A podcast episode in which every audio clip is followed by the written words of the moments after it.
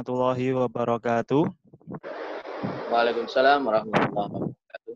Bismillahirrahmanirrahim. Alhamdulillahirabbil alamin. Allahumma shalli ala sayyidina Muhammad wa ala ali sayyidina Muhammad amma ba'du. Kepada yang terhormat Ustadz Khalili Hasib selaku Direktur Inpas dan pembicara kita pada kesempatan siang hari ini dan kepada rekan-rekan semuanya yang mudah-mudahan senantiasa dirahmati oleh Allah Subhanahu wa taala. Pertama kali kita mengucapkan syukur alhamdulillahirabbil alamin karena pada kesempatan kali ini kita bisa berjumpa kembali di kajian pemikiran Islam INPAS yang ini masih perdana setelah uh, Syawal ya setelah Syawal kita mulai kembali untuk kajian perdana hari ini. Berikutnya sholawat serta salam ucapan Allahumma sholli ala Sayyidina Muhammad kita haturkan kepada junjungan kita Nabi Muhammad SAW. Mudah-mudahan rekan-rekan semuanya, kita semuanya diberikan kemudahan oleh Allah untuk mengikuti ajarannya Nabi Muhammad. Baik rekan-rekan, Alhamdulillahirrahmanirrahim. Uh, pada kesempatan kali ini kita bisa memulai kajian kembali setelah beberapa bulan libur. Terakhir kemarin akhir bulan Maret, jadi terhitung sudah tiga bulan ya. Dan alhamdulillah berkat pandemi ini kita malah menemukan satu uh, ruang diskusi yang baru yang bisa menampung teman-teman para aktivis di pemikiran Islam ini lebih banyak dengan cakupan wilayah yang lebih luas. Kemarin saya cek, ini kalau biasanya kita hanya mengcover wilayah mungkin Surabaya, Sidoarjo, tapi berkat dengan teknologi ini, alhamdulillah uh, kemarin yang daftar dari berbagai wilayah di Indonesia, bahkan ada yang dari luar negeri juga, dilihat dari identitas nomor HP-nya kemarin. Uh, Mudah-mudahan dengan ini menjadi salah satu hikmah bagi kita untuk kita bisa belajar dan berkumpul dengan teman-teman semuanya. Uh, berikutnya, dari sembilan seri kuliah pemikiran yang batch pertama ini, kita akan memulai pada siang hari ini dengan Ustadz Khalili Hasib, dengan materi yaitu Ihya Ulumiddin, uh, strategi kebangkitan ilmu pengetahuan seperti itu ya. Untuk itu sebelum kita mulai mari kita buka dulu dengan bacaan umul kitab. Mudah-mudahan kajian pada siang hari ini berjalan dengan lancar dan kita doakan para pengurus INPAS yang menyukseskan acara pada siang hari ini khususnya para donatur INPAS diberikan kemudahan oleh Allah dalam segala urusan, diberikan anak-anak yang soleh dan solehah, diberikan rezeki yang barokah dan dimudahkan segala urusannya. Al-Fatihah. Bismillahirrahmanirrahim. Ar-Rahmanir-Rahim Maliki yaumiddin. Iyyaka na'budu wa iyyaka nasta'in. Ihdinas siratal mustaqim. Siratal ladzina an'amta 'alaihim ghairil maghdubi 'alaihim waladdallin. Amin. Baik, uh, untuk berikutnya kajian terkait dengan Ihya Ulumuddin ini cukup penting ya saya kira ya, karena Imam Al-Ghazali ini oleh orientalis diserang bahkan dianggap dituduh sebagai biang keladi kemunduran umat Islam. Tetapi uh, menurut Dr. Uki Soeharto kita bisa melihat bahwasannya Imam Al-Ghazali ini merupakan meletakkan dasar untuk mengembangkan islamisasi keilmuan kontemporer. Untuk itu kita perlu membahas uh, apa itu satu karya monumental beliau yakni kitab Ihya Ulumuddin bagaimana peran kitab ini untuk nanti bisa membangkitkan keilmuan kontemporer. Ini cukup penting untuk kita bahas sehingga kita nanti bisa menempatkan uh, mempunyai pandangan yang tepat terhadap Imam Al-Ghazali khususnya pada kitab Ihya Ulumuddin ini.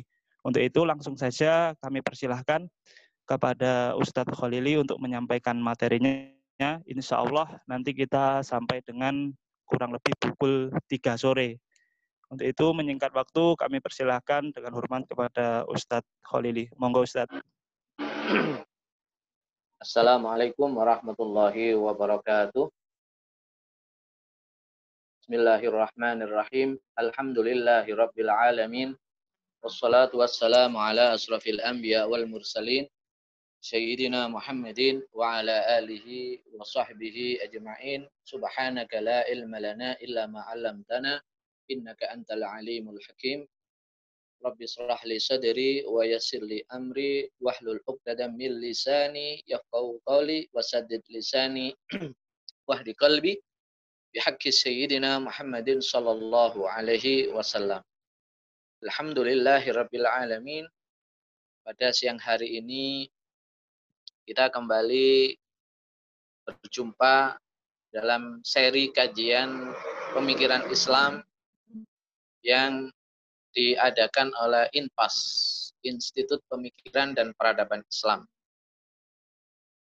Eh, kajian INPAS ini biasanya diadakan setiap satu pekan sekali ya. dengan berbagai macam tema dan eh, materi saya itu adalah tentang kuliah epistemologi Imam Al-Ghazali yang sudah kita uh, sampaikan materinya kuliah epistemologi Imam Al-Ghazali ini uh, sampai pada materi ketiga ya. Dan hari ini siang ini kita akan membahas materi keempat yaitu Ihya Ulumuddin strategi menghidupkan ilmu pengetahuan. Ya. Nah, eh, seri kuliah epistemologi Al-Ghazali ini sudah kita adakan ya pada eh, terakhir bulan Maret yang lalu ya kita adakan secara eh, rutin ya di Masjid Nuruz Zaman kampus eh, UNER kampus B Universitas Airlangga Surabaya ya dan kedudukan kita di Surabaya alhamdulillah pada eh, siang hari ini kita adakan kembali tapi dengan format yang baru mengikuti tren yang ada pada saat pandemi ya. Kita akhirnya eh, mengadakan kuliah ini secara online ya. Sebelumnya offline sudah kita adakan tiga pertemuan ya tentang Imam Al-Ghazali ini pada pertemuan terakhir yang lalu bulan Maret ya. Saya masih ingat bulan Maret itu menjelang pandemi corona ya. Saat itu sudah hampir ya di Jawa Timur sudah sudah mulai ada pembahasan-pembahasan tapi kita masih bisa ya kita masih bisa mengadakan beberapa kegiatan ya sepekan setelah itu baru kemudian kita mengalami pandemi ya COVID-19 ya sampai hari ini ya kurang lebih tiga bulan ya tiga bulan lebih sedikit ya.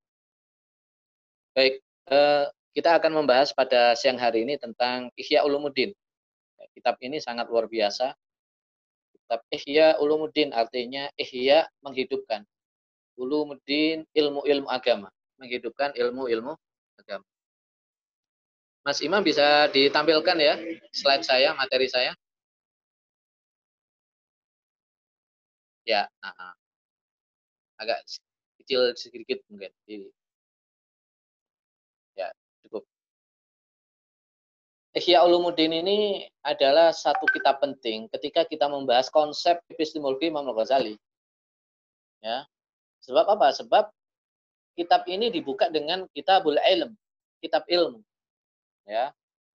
ya kalau kita baca kitab Ihya Ulumuddin jilid pertama, kita sudah langsung uh, membaca kitab ilmu. nah, ini penting dalam membahas filsafat Imam Al-Ghazali, membahas epistemologi Al-Ghazali, penting sekali kita membahas kitab Ihya ini. Dan ini menjadi kitab yang monumental dari karya-karya Imam Al-Ghazali. Nah, kitab ini Ihya Ulumuddin ditulis sekitar tahun 500 Hijriah. Ya. Atau bertepatan dengan 1100 Masehi. 11 tahun sebelum Imam Al-Ghazali wafat. Imam Ghazali wafat tahun 1111 Masehi. Ya. Ihya ditulis pada tahun 1100 ya. 1100 Masehi. Dalam suasana masih dalam suasana perang salib pada pada saat itu. Slide selanjutnya. Berikutnya. Kitab ini menjelaskan tentang kaidah atau prinsip ya. Prinsip-prinsip tazkiyatun nafas. Kemudian eh, akhlak-akhlak yang mulia, baik itu akhlak batin atau akhlak yang dohir. Ya. Kemudian kitab ini juga mengulas tentang kewajiban orang Islam. Ya. Misalnya menuntut ilmu, fardu ain, fardu kifayah, terkait dengan hukum-hukum ubudiyah, apa saja yang harus dipelajari, tentang akhlak, tentang adab, zikir, doa, obat hati, obat penyakit-penyakit hati, ya, ketenangan jiwa, kemudian bahaya lisan, menjauhi sifat-sifat sombong, takabur, ujub, dan lain sebagainya masih banyak lagi. Ya, itu kira-kira isi kitab Ihya Ulumuddin. Jadi kesimpulannya kitab Ihya ini mencakup berbagai macam ilmu di situ. Ada ilmu fikih dibahas. Kemudian ilmu kalam ya setelah bab Kitabul Ilm Imam Ghazali melanjutkan dengan Qawaidul Aqaid. Kitabu Qawaidul Aqaid. Nah, tentang kaidah-kaidah ber, dalam berakidah. Kemudian ilmu tasawuf, ilmu tazkiyatun nafas, akhlak, ya, uh, dan masih banyak lagi ya. Ilmu filsafat ya juga dibahas, ilmu kalam, ya. Nah ini ini manuskripnya, ini manuskrip kitab Ihya Ulumuddin yang tersimpan di satu uh, di, di Inggris kalau nggak salah di Inggris. Satu museum sebuah museum di Inggris kitab Ihya Ulumuddin ya. Uh, jadi itu. Kemudian kitab Ihya Ulumuddin ini slide selanjutnya itu ditulis untuk uh, menjawab berbagai macam persoalan terutama persoalan-persoalan ilmuwan ya persoalan-persoalan keilmuan. Misalnya di dalam khutbatul kitab atau mukaddimatul kitab dalam mukaddimah kitab Ihya Ulumuddin dikatakan fa amma ilmu fa amma ilmu tariqil akhirah wa ma daraja alaihi salafus salih mimma samahu Allah subhanahu fi kitabi fikhan wa hikmah wa ilman wa diya'an wa nuran wa hidayatan wa rushdan faqad asbaha min bainil khalqi matwiyan wa sara nasiyan mansiya. Nah, ini latar belakang beliau menulis kitab Ihya Ulumuddin. Ya. Jadi ilmu-ilmu tentang jalan akhirat. Itu disebut ilmu tariqil akhirah. Ilmu menuju jalan akhirat. Antara lain untuk menuju ilmu menuju jalan akhirat itu ya ilmu fikih, ilmu tasawuf, ya dan lain-lain itu pada zaman Imam Al-Ghazali ilmu-ilmu seperti ini maknanya terkubur. Ya. Atau maknanya e, telah disimpangkan. Ya. Sehingga ilmu menjadi dilupakan oleh manusia. Ya, konsep ilmu dilupakan oleh manusia pada zaman itu. Ya. E, misalnya Imam Al-Ghazali membahas fikih misalnya. Fikih itu eh, apa disempitkan pada aspek-aspek ahkam amaliyah. Nah, pada zaman sebelumnya fikih itu luas maknanya. Fikih itu menyangkut ilmu tasawuf juga, ilmu tafsir. Jadi ilmu syariat itu ilmu fikih. Itu dulu. Ya, kemudian lahir para ilmuwan-ilmuwan yang fanatik dengan ilmunya. Nah, sehingga itu menjadi sempit. Ya, orang yang mempelajari sarjana yang mempelajari ilmu kalam fanatik dengan kalamnya sarjana yang mempelajari ilmu tafsir ilmu hadis ya fanatik dengan masing-masing ilmunya itu juga fikih ya maka di sini masalah-masalah ini oleh Imam Al Ghazali eh, dianggap sebagai masalah-masalah yang sangat serius ya sehingga adalah sangat penting, sangat urgen untuk menulis kitab ini. Ya, kitab Ihya Ulumuddin ini. Tujuannya adalah menghidupkan ilmu agama. Seakan-akan pada zaman itu ilmu agama terkubur. Artinya terkubur itu makna-maknanya tidak eh, sebagaimana para salaf soleh pada zaman dulu. Ya. Kemudian Imam Al-Ghazali menjelaskan metode para ulama dahulu kala.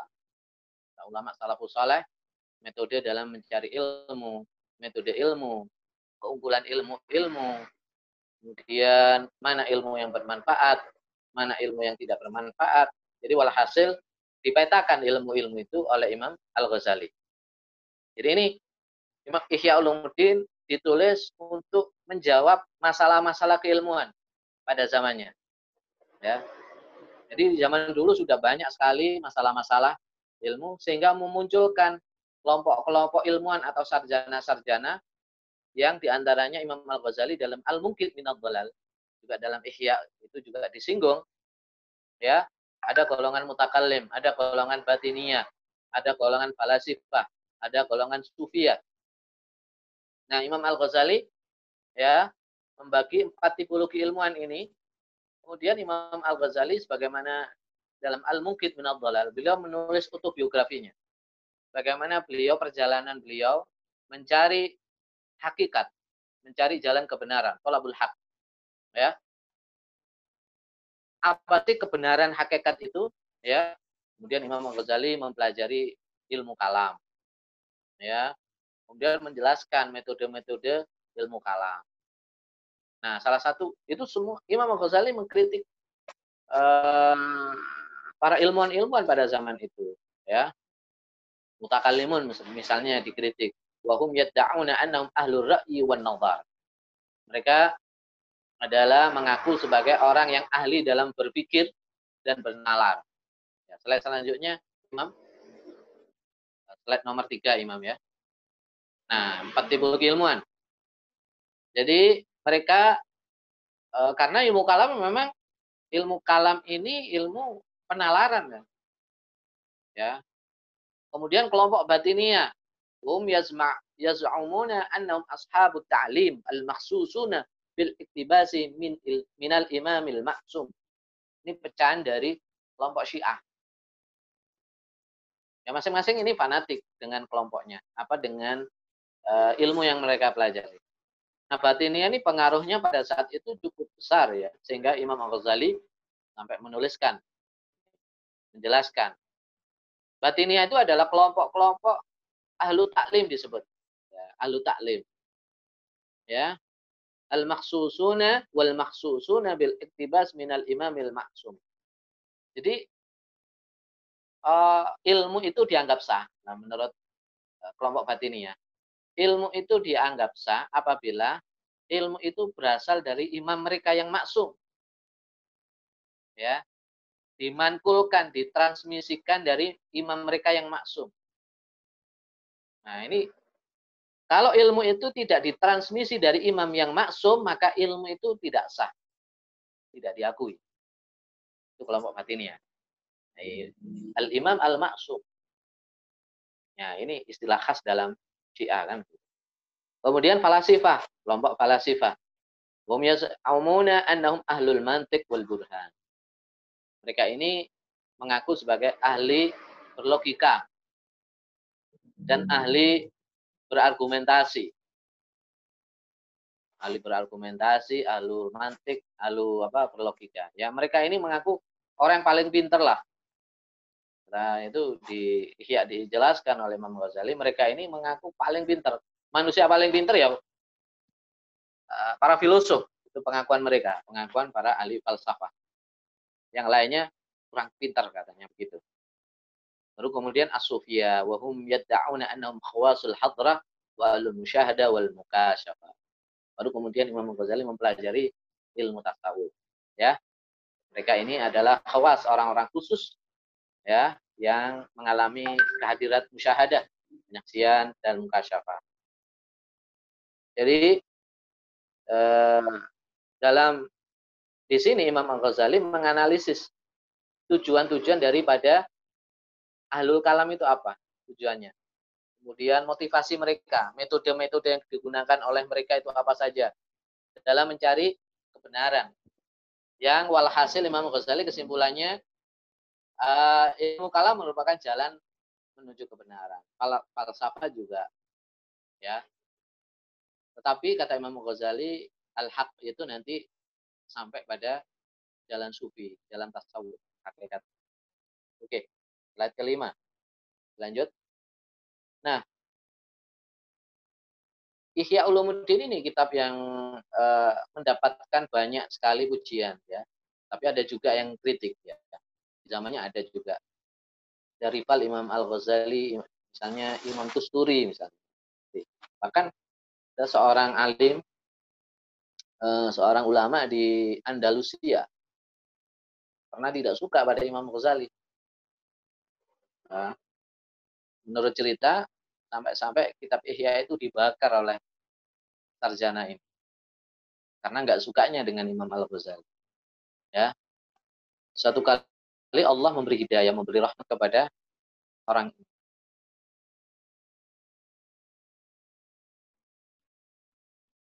Di selanjutnya ini berjumpa dengan Nabi Shallallahu Alaihi Wasallam. Di situ Nabi memberi pesan kepada orang ini untuk membaca Ihya dan bertaubat karena telah membakar kitab Ihya. Kemudian ulama juga banyak ya eh, ya. Seperti yang paling terkenal itu adalah kalamnya perkataan Imam Nawawi rahimahullah. Ya, Imam An-Nawawi Ad-Dimashqi. Kadal ihya ayyakuna Qur'anan. Ya. Hampir-hampir kitab ihya itu seperti Al-Qur'an.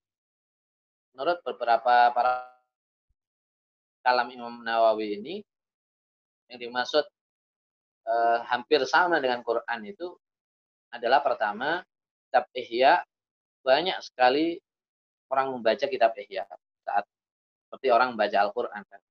Orang membaca Al-Qur'an kan banyak, setiap hari orang baca Al-Quran. Ya. Kitab yang paling banyak dibaca itu kan Al-Quran. Ya, buku yang paling banyak yang sering dibaca adalah Al-Quran. Nah, di zaman itu kitab Ihya juga dibaca oleh kaum muslimin. Ya. Sehingga Imam Nawawi menggambarkan ini ibarat saja. Ibarat seakan-akan hampir kitab Ihya jadi Al-Qur'an karena dibaca oleh orang banyak dan setiap hari orang baca ihya. Kedua, tentang alasannya kelengkap kelengkapan dari kitab ihya itu. Betapa lengkap kitab ihya. Ya. Jadi seakan-akan hukum itu sudah eh, terkandung semua di sana dalam kitab ihya. Ya. Bukan ini dikatakan oleh oleh Al Habib Zain bin Smith dalam kitab Al-Manhaj As-Sawi yang menjelaskan tentang Ihya Ulumuddin Imam Ghazali wa qala radhiyallahu anhu fi tsana'i ala kitab al-ihya. Wa laisa lana tariqun wa minhajun siwa al-kitab wa sunnah. Nah, kata uh, Sayyid uh, Al-Habib Zain bin Smith.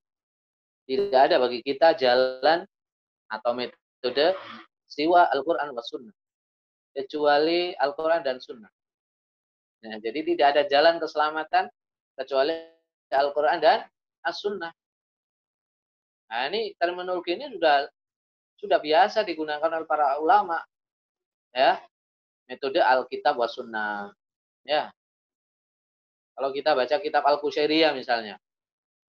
Ya. Imam Qusyari mengatakan tasawuf kami ada tasawuf yang berada di jalur rel Al-Quran wa Sunnah. Itu sudah ulama, ulama sufi, ulama uh, asyairah, ulama fuqaha itu banyak menggunakan terminologi, terminologi Al-Quran dan As-Sunnah. Itu sudah biasa, bukan baru-baru ini terminologi. Waqad syaraha dzalika kullahu Sayyidul Musannifin wa baqiyatul mujtahidin Hujjatul Islam Al-Ghazali fi kitabihi A'jab A'jabu A'jabu Zaman kitab yang ditulis oleh Imam Al-Ghazali yang bernama Ihya Ulumuddin ini. Itu telah dijelaskan oleh para uh, para ulama ya. Jadi umpama ini Al-Azim Asyan Al-Mulaqab Ihya Ulumuddin alladhi huwa ibaratun an syarhil kitabi wa sunnah wa tariqati wal haqiqah Nah, di sini. Ya, bahwa kitab Ihya Ulumuddin ini, nah ini penting kalimat yang penting ya. Kitab Ihya Ulumuddin ini ya itu merupakan ibarat ungkapan ya menjelaskan Al-Qur'an dan As-Sunnah. Menjelaskan Al-Qur'an dan As-Sunnah. Dan menjelaskan jalan dan hakikat yang benar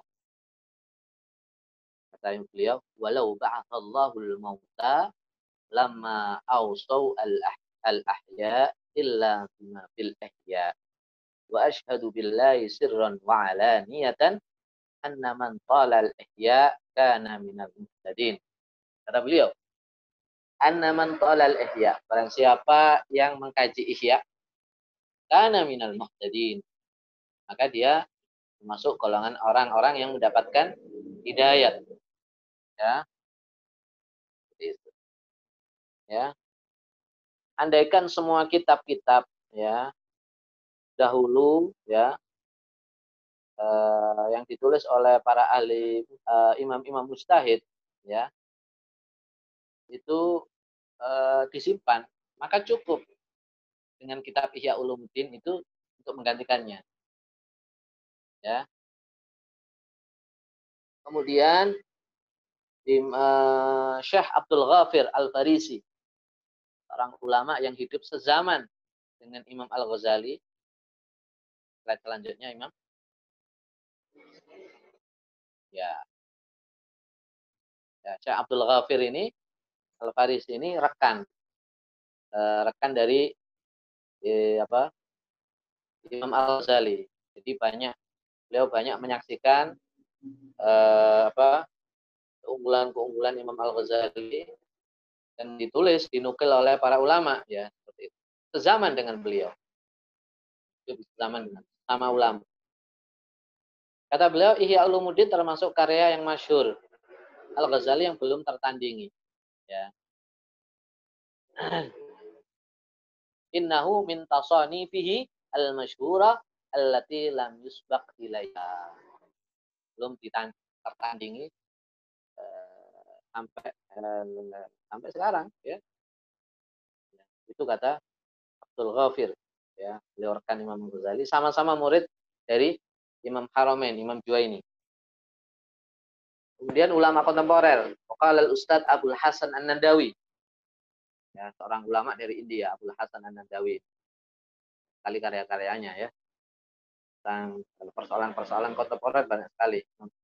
Uh, apa Abu Hasan An-Nadawi. Itu komentar tentang uh, kitab Ihya Ulumuddin. Wa ka'anna al-musannif ay al-Ghazali awal ayakuna hadzal kitab kamursyid wa murabbin maghniyan an ghairi. Akan-akan Imam Al-Ghazali berusaha menjadikan kitab ini, kitab Ihya Ulumuddin ini bagaikan seperti mursyid yang bisa memberi petunjuk bimbingan dan murabi yang mendidik. Ya. Sehingga seolah-olah yang lain tidak diperlukan. Seakan-akan begitu.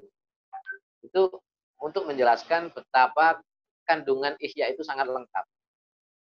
Ya. Qa'iman maqam al-maktabah al-islamiyah kata Abdul Hasan An-Nadawi. Jadi Imam Ihya, kitab Ihya ini berdiri tegak seperti perpustakaan Islam. Masya Allah. Ya. Apa saja ada di situ, apa saja ada. Kata eh, Abu Hasan Al-Dadawi. Kitab ini berisi akidah. Bidzalika ja'alahu yahtawi 'alal aqaid wal fikih dan fikih wa tazkiyatun nafas, tazkiyatun nafas. Tahdibul akhlak dan pendidikan akhlak wal husul ala martabatil ihsan dan berisi tentang tata cara metode meraih derajat yang ihsan. Kemudian, nah ini Syekh Saleh Ahmad Asyami yang menulis kitab Al-Imam Al-Ghazali Hujjatul Islam wa Mujaddidu Al-Mi'a Al-Khamisah.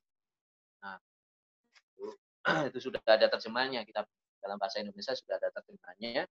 Jadi cari itu kitab Saleh Ahmad Asyami biografi Imam Ghazali uh, Mujaddid abad ke-5 Hijriah. Itu gelar itu terutama banyak dari kalangan para ulama. Imam Suyuti menulis kitab ya. Eh, dalam kitabnya beliau mengutip bahwa Imam Ghazali itu mujadid abad ke-5 Hijriah. Dikatakan oleh Syekh Saleh Asyami, "Fama min kitabin akhar hasala lahu dzalikal intisar al-wasi'." Tidak ada kitab yang tersebar luas dan terkenal seperti Ihya. Wa syuhral al-kabira ya hatta bata mahfudul ism minal ilmi wal jahil sampai-sampai eh, kitab ini ya eh, apa diingat terus oleh orang-orang ya baik orang yang alim atau orang yang awam ya wala syakka bi anna dzalika lam yakun minal farah bal kitab lahu minal mumayyizat karena kitab ini memiliki beberapa kelebihan-kelebihan kata eh, kata beliau ya.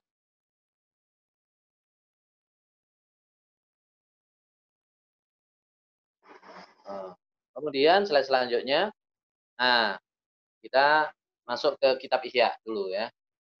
Apa sih kitab Ihya itu? Ini pengenalan, pengenalan kitab Ihya. Apa sih isinya? Di kitab Ihya itu ya. Kitab Ihya sebagaimana ditulis oleh Imam Ghazali dalam mukaddimahnya. Itu terdiri terdiri dari empat bagian ya. Ada empat bagian yang disebut rubuk. Rubuk itu satu seperempat ya. Seperempat. Hmm. Ada empat rubuk ya, empat struktur rubuk kitab Ihya. Ya, ada rubuk al ibadah, ada rubul adat, ada rubul muhlikat, dan terakhir rubu al-mujiyat. Ya, ini strategi beliau. Ini empat struktur. Ya, isinya empat ini, empat bagian ini. Apa saja tiap rubu itu? Nah, tiap rubu itu ada 10 bab, ah, 10 kitab. Atau 10 pembahasan, 10 tema. Jadi setiap rubu ada 10 apa tema. Berarti ada berapa tema dalam iya. Kalau empat satu itu 40 ya. Luar biasa. Nah, rubul ibadah wa yastamil rubul ibadat ala asyra kutub. Kitabul ilm tentang ilmu qawaidul aqaid ya, asrarit tahara, rahasia bersuci, rahasia salat, rahasia zakat, rahasia puasa, rahasia haji, ya. Ada butilawah, ya tentang uh, etika atau adab dalam membaca Al-Quran, adab berzikir, berdoa, dan seterusnya. Atau bacaan-bacaan atau wirid-wirid yang dibaca tiap-tiap waktu itu apa saja, ini ditulis dalam rubu'ul ibadah. Ya, diawali dengan bab uh, tema apa tema kitabul ilm. Seperti itu. Lalu kemudian rubul adat yang kedua rubul adat. Ya, seperempat tentang adat, kebiasaan. Ya. Ini apa saja? Wa amma rubul adat fa ala asyrat kutub. Juga tentang eh, ini juga membahas 10 tema. Seperti kitab Adabul Akal. Ini eh, apa ya? Rubul adat ini membahas muamalah. Kalau rubul ibadah itu adab-adab ibadah ya itu membahas adab-adab ibadah tapi diawali menariknya di, diawali kitabul ilm ya dan kawa itu laqaid ya gitu ya kemudian rubul adat itu tentang muamalah seperti adab makan adab menikah hukum eh, apa mencari pekerjaan tentang halal dan haram ya ada berteman, ada bersuhbah, ada bergaul, ya. Ada bersuhbah al-mu'asyarah ma'asna fil khalqi. Kemudian tema tentang uzlah, ada bepergian, safar, hukum musik, ya.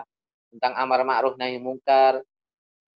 Uh, kemudian adab uh, maisha, cari maisha dan akhlak-akhlak Nabi, ya, akhlakun nubuwah, akhlak-akhlak Nabi. Kemudian rubu'ul muhlik, muhlikat. Ya. Apa saja isinya? Isinya adalah sesuai dengan namanya muhlikat. Ya. Sesuatu yang merusak. Ya. Sesuatu yang membinasakan. Itu namanya muhlikat. Ya. Apa saja? Ini berisi tentang perbuatan perbuatan tercela. Ya. Kemudian Imam Ghazali menjelaskan hakikat-hakikat perbuatan-perbuatan tercela itu masing-masing dengan dalil Al-Qur'an, dalil hadis ya seperti itu. Seperti ini, wa amma rubul muhlikat fa ala kutub. Kitab Syarh Ajaibil Qulub Ya. Kitab mensyarah tentang keajaiban hati. Tema tentang riyadatul nafas. Tentang kerusakan dua syahwat. Syahwatul batin wa syahwatul farj. Nah, ini syahwat perut dan syahwat farji, lamin apa? kemaluan ya. Wa kitab afatil lisan.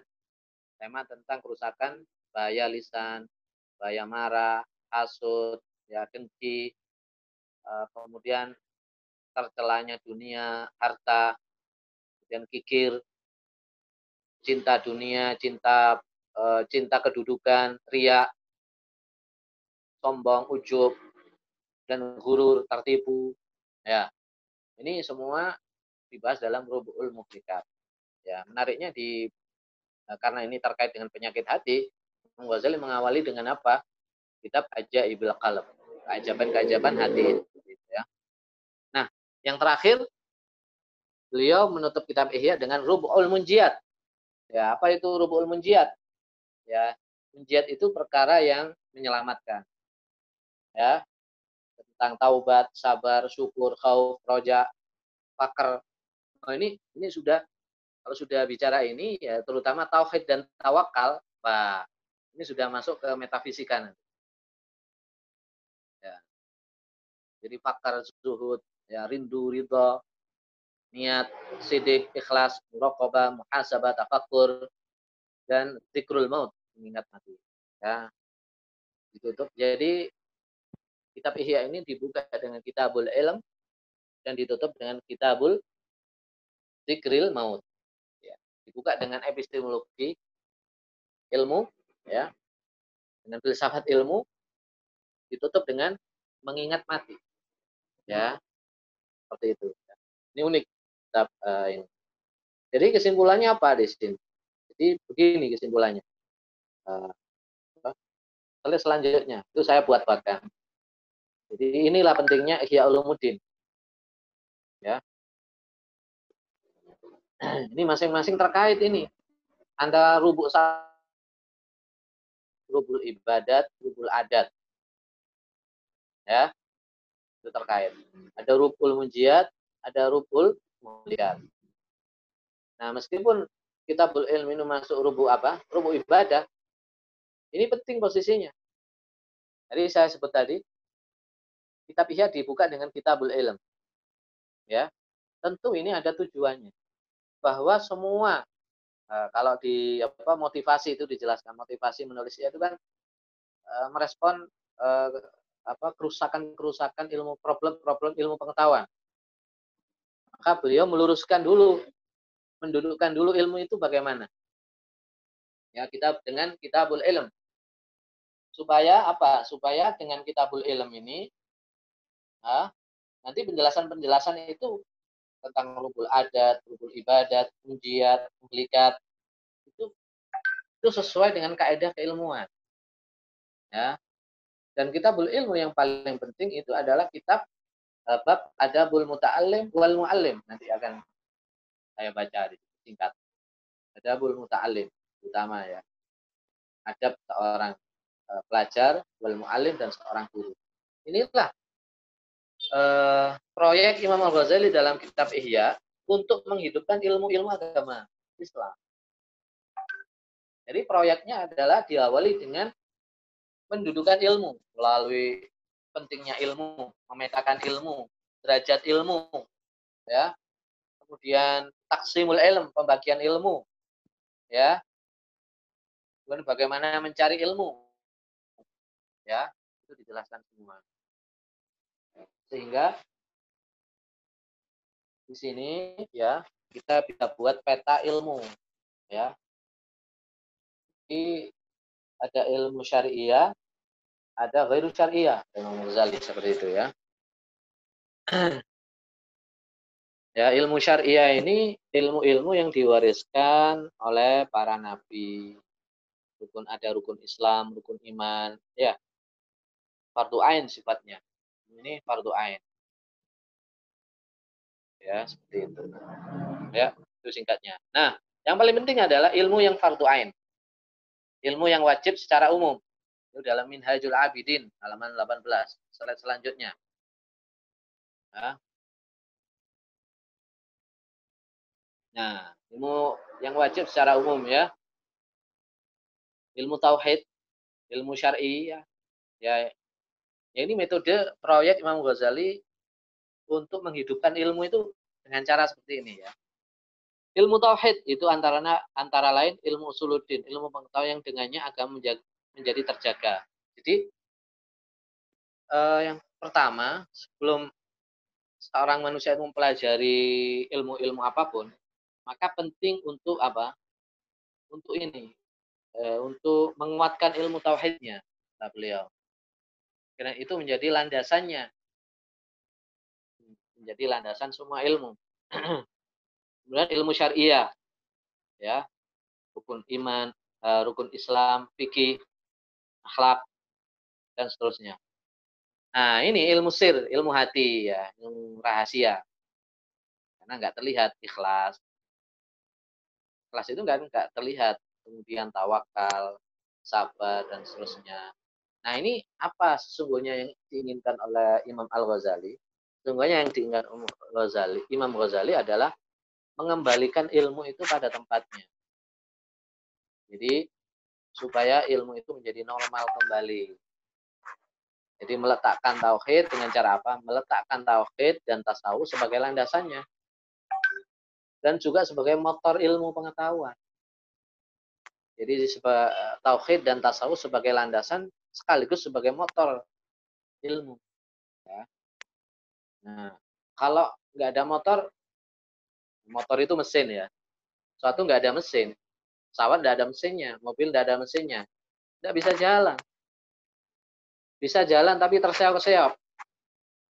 Nah, begitu pula ilmu. Ilmu kalau nggak dilandasi tauhid, nggak linda, nggak dilanda, tidak dilandasi oleh tasawuf, nggak jalan ilmu itu. Kalaupun jalan pasti terseok dan jatuh atau menyimpang atau keliru. Karena kehilangan motor, nggak bisa jalan. Atau mesinnya diganti, motornya diganti dengan yang lainnya. Ilmu tauhid, tasawuf diganti dengan yang lainnya, misalnya seperti itu. Nah, sehingga di sini tauhid itu menjadi the mother of science, istilahnya begitu kan. Uh, umul ulum, ibunya uh, ilmu-ilmu pengetahuan. Nah, selanjutnya, nah kitab Ihya ini kalau kita apa kita apa kita apa eh, telaah ya ada alur tertentu kitab Ihya ini. Jadi menganut alur tertentu. Contoh misalnya dengan kitabul ilm dan kitabul qawaidil aqaid coba. Ya. Jadi apa maksud ini? Maksudnya adalah untuk supaya pondasi seseorang itu dalam berilmu itu kuat, kokoh. Nah, pengokohan fondasi itu dengan konsep ilmu yang baik, ya, konsep ilmu yang benar, dan dengan akidah yang benar. Nah, jadi berarti apa? Konsep ilmu dan akidah ini fondasi. Fondasi pertama untuk apa? Untuk mengembangkan ilmu pengetahuan ya. Maka sekarang ini kalau sekarang dalam konteks sekarang banyak problem-problem keilmuan misalnya ya, ya, ya apa filsafat barat epistemologi sekuler epistemologi modern ini ya yang harus kembali dengan konsep ilmu Islam yang baik yang benar. Ya itu harus menjadi landasan dulu. Itu di diuraikan dulu sebelum bicara yang lain kalau orang itu bicara yang lain, taruhlah bicara eh, fikih, bicara hadis, bicara tafsir misalnya. Tapi konsep ilmunya ini, metode ilmunya ini tidak tepat, maka penafsiran-penafsiran tentang fikih itu menyimpang. Maka penafsiran-penafsiran terhadap hadis itu bisa keliru. Gara-gara fondasinya yang masih rapuh. Kemudian kembali pada pembiasaan yang baik. Nah, ini ya. Makna hakikat dan rahasia ubudiyah dan muamalah. Nah, supaya orang itu menjadi orang yang baik. Ini kan dikatakan beliau tujuannya torikul akhir kan. Makanya kitab terakhir itu di di apa ditutup dengan kitab Dzikril. Jadi mengajak orang untuk mengingat mati bahwa e, kita itu akan semua akan ke sana. Maka untuk ke sana setelah pondasi ilmu itu benar, maka harus ada amalan-amalan yang benar juga. Seperti itu. Ubudiyah, muamalah, ya. Ini ilmu muamalah ini. Kemudian jangan lupa hati kita itu harus dibersihkan dulu. Tidak dibersihkan ya. Jadi identifikasi masalah dengan penyakit hati. Jalan keluar dari masalah meningkatkan kualitas makom spiritual manusia. Nah, seperti itu. Itu seperti dibahas di Rubul apa? Munjiat. Nah, jalan keluarnya di Rubul Munjiat. Rubul Munjiat itu kalau boleh disimpulkan ya, Rubul Munjiat itu ya ini jalan keluar dari masalah. Ya. Untuk meningkatkan kualitas makom spiritual manusia, diawali dengan taubat. Semua orang harus bertaubat. Penuntut ilmu, guru, semua harus taubat. Itu ajakan yang membuat. Mari kita bertobat. Taubat itu ya apa kesalahan-kesalahan kita. Taubat juga pikiran pikiran-pikiran yang salah harus harus dikoreksi dulu juga ya. Itu juga bertobat. Sehingga puncak Ihya Ulumuddin itu kebahagiaan abadi. As-sa'adah al-abadiyah. Itu puncak. Apa sih as-sa'adah al-abadiyah? Ya apa kebahagiaan nanti di akhirat. Ya. Ditutup dengan zikrul mau ya. Nah, gitu ya. Nah, eh, kitab Ihya Ulumuddin yaitu menjelaskan ya jalan mencapai kebenaran ya. Jalan mencapai kebenaran. Imam ya. Halo Imam. Uh, atau Ariha halo. Ada? Masih ada Ariha dan Imam? Ya halo ya. Halo. Bagaimana Ustaz? Bisa nggak? Arika bisa nggak baca Arabnya? Coba dibaca.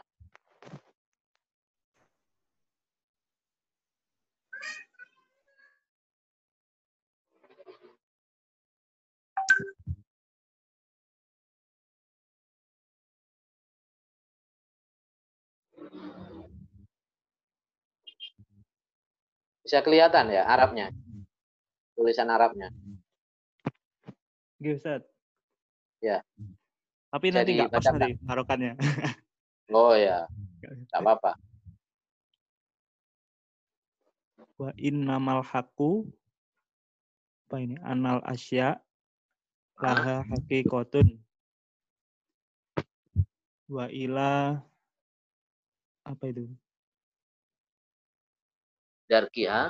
Darkiha torikun wa fi kaumil bashari. Qawamil bashar. Kaumal bashar. Sulu sulukun. Dalika toriki lausodiki Sodapa marsodal.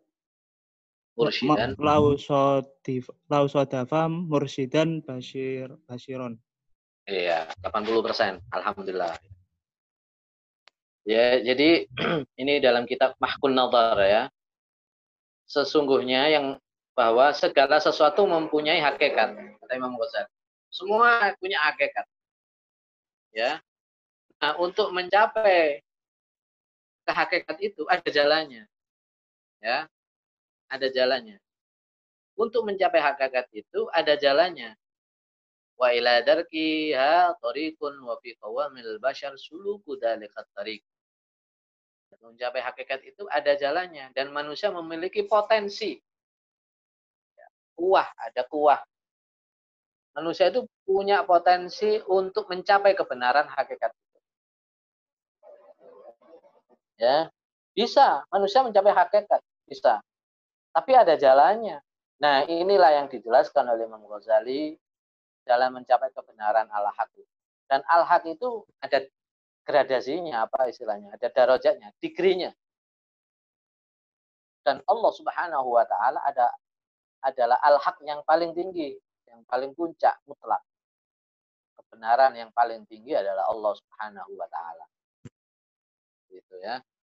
Inilah yang dijelaskan oleh Imam Al-Ghazali. Ya. E, kemudian Imam Ghazali menjelaskan Ihya ini adalah mendalukan metode belajar sampai memperoleh ilmu-ilmu burhaniyah. Ya. Jadi untuk mencapai kepada kebenaran itu, mencapai pada hakikat, ya, ada metodenya, kan ada jalannya. Kemudian ada metodenya. Metodenya adalah pertama, cari ilmu-ilmu itu, kuasa ilmu. Kuasa ilmu dulu. Ya. Ya, ilmu-ilmu burhania ya, ilmu-ilmu argumentatif ya. Yang dapat ditangkap oleh akal indera manusia melalui usaha ya. Ya, jadi misalnya tolabul ilmi, mulazama kepada guru, belajar kepada seorang guru, ya di madrasah, di jamiah, universitas. Itu adalah metode. Tapi jangan berhenti di situ, kata Imam Ghazali. Jangan berhenti di situ. Kemudian setelah itu apa? Kamu harus menggunakan harus isolasi diri. Iktizal namanya. Ya.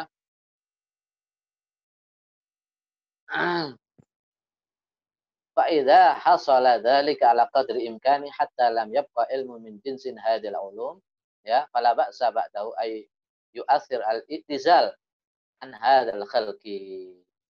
Jadi ittizal isolasi, mengisolasi diri. Dari apa? Dengan tawajuh kepada Allah, eh, menghadap Allah dan berpaling dari dunia. Jadi itu metodenya. Makanya uh, orang belajar itu kata Imam Syafi'i pergi jauh gitu. Tinggalkan keluarga. Ya supaya supaya bisa betul-betul iktizal isolasi diri. Berpaling dari dunia. Karena bisa konsentrasi di situ. Setelah itu bersihkan diri. Bersih diri ya. Sehingga barangkali terbuka perkara yang sebelumnya kabur nah, dengan menyibukkan dengan amal-amal perbuatan yang baik. Jadi dengan sibuk dengan amal-amal yang baik, ya amal-amal soleh, ya semua sunnah dilakukan, ibadah-ibadah sunnah semua dilakukan, setiap hari baca istighfar, taubat, dan seterusnya, ya sampai betul-betul hati bersih. Nah, Allah akan memberi petunjuk di situ nanti. Kalau Allah menghendaki. Kalau Allah nggak menghendaki, paling tidak itu akan menjadi perilaku yang baik. Ya, seperti itu. Nah, untuk mencapai ke sana, nah, Ihya dalam juz 1 dijelaskan ini. Caranya adalah dengan cara ada tata caranya, ada tata tertibnya. Ada tata tertib orang mencari kebenaran. Ya, ini salah satu kan jalan kebenaran itu bisa diraih. Ya, ada metodenya, ya. Nah, metode salah satu metodenya ada tata tertibnya, disiplin ada adabnya, ada disiplinnya. Yang pertama, nah ini penting bagi siapa saja yang mengkaji ilmu ini penting ya. Al-wadifatul ula taqdimu taharatin nafs an il akhlaq wa madmumil awsaf. Nah, ini penting. Ini banyak kita tinggalkan ini yang kayak gini-gini ini banyak kita tinggalkan. Membersihkan jiwa ya dari perbuatan-perbuatan hina dan sifat-sifat tercela. Ini wajib hukumnya bagi setiap siapa saja mempelajari ilmu. Mau, apalagi kita yang sedang mempelajari ilmu syariat, ini pertama dan utama. Ya, kalau orang sedang belajar itu sedang mempelajari ilmu, tapi dia hatinya kotor, dipastikan dia tidak berhasil. atau ilmunya jadi tidak bermanfaat. Ya. Jadi harus dibersihkan dulu jiwanya. Ini penting. Karena ini menentukan cara atau pandangan hidup. Ya, bagaimana dia e, berakhlak. Berakhlak yang baik itu. Ini penting. Dari sifat-sifat yang tercela, bersihkan semua. Sifat-sifat tercela. Kenapa? Idza al ilm ibadatul qalb. Karena apa? Ilmu itu adalah ibadah hati. Ya.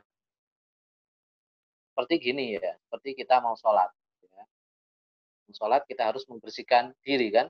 Apa yang harus dibersihkan? Dengan cara wudhu. Dari najis-najis yang nempel ke kita atau najis-najis yang nempel ke tempat sholat bersihkan dulu.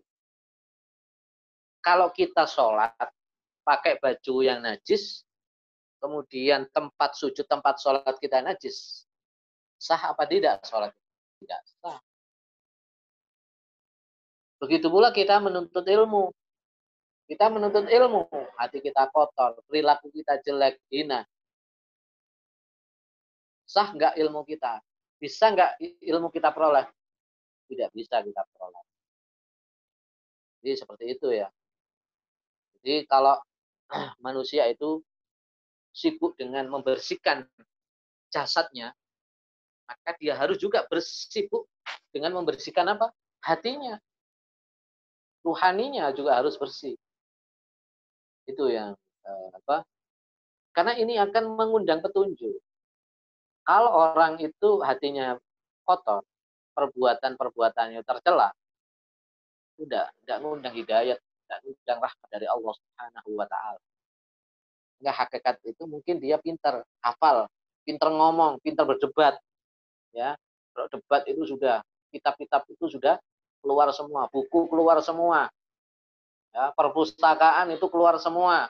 Tak halamannya, tak judulnya. Ya. Tapi nggak manfaat. Ilmu itu nggak bermanfaat bagi Artinya nggak bermanfaat apa? Dia tidak akan berada pada jalan kebenaran. Ya stagnan terus. Dia uh, itu diceritakan oleh Muhammad. Ada orang ahli filsafat suka berdebat, ahli kalam suka berdebat. Ya tiap hari itu debat, pekerjaannya itu debat terus debat.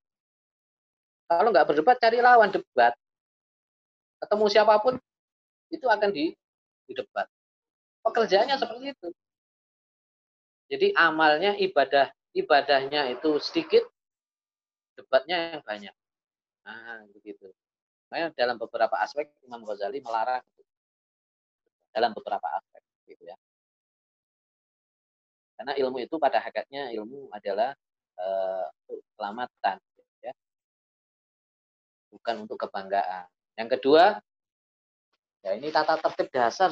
Kalau dasarnya itu sudah salah, dasarnya itu sudah nggak benar, maka seterusnya akan nggak benar gitu. Kemudian tata tertib yang kedua, ya, disiplin yang kedua, yuqallil alaqa minal istighal bidunya. Nah, ini. Meminimalisir perkara-perkara yang berkaitan dengan kesibukan duniawi. Makanya ulama-ulama dulu itu kan pergi jauh, Imam Syafi'i pergi jauh. Imam Ghazali pergi jauh. Meninggalkan tanah air, tanah kelahirannya, rumahnya. Ya, wa yab'ud anil ahl wal watan. Nah ini. Jauh dari keluarga dan tempat tinggal. Nah, itu. Ya kalau e, cari ilmunya itu e, apa? tinggal sama orang tua ya.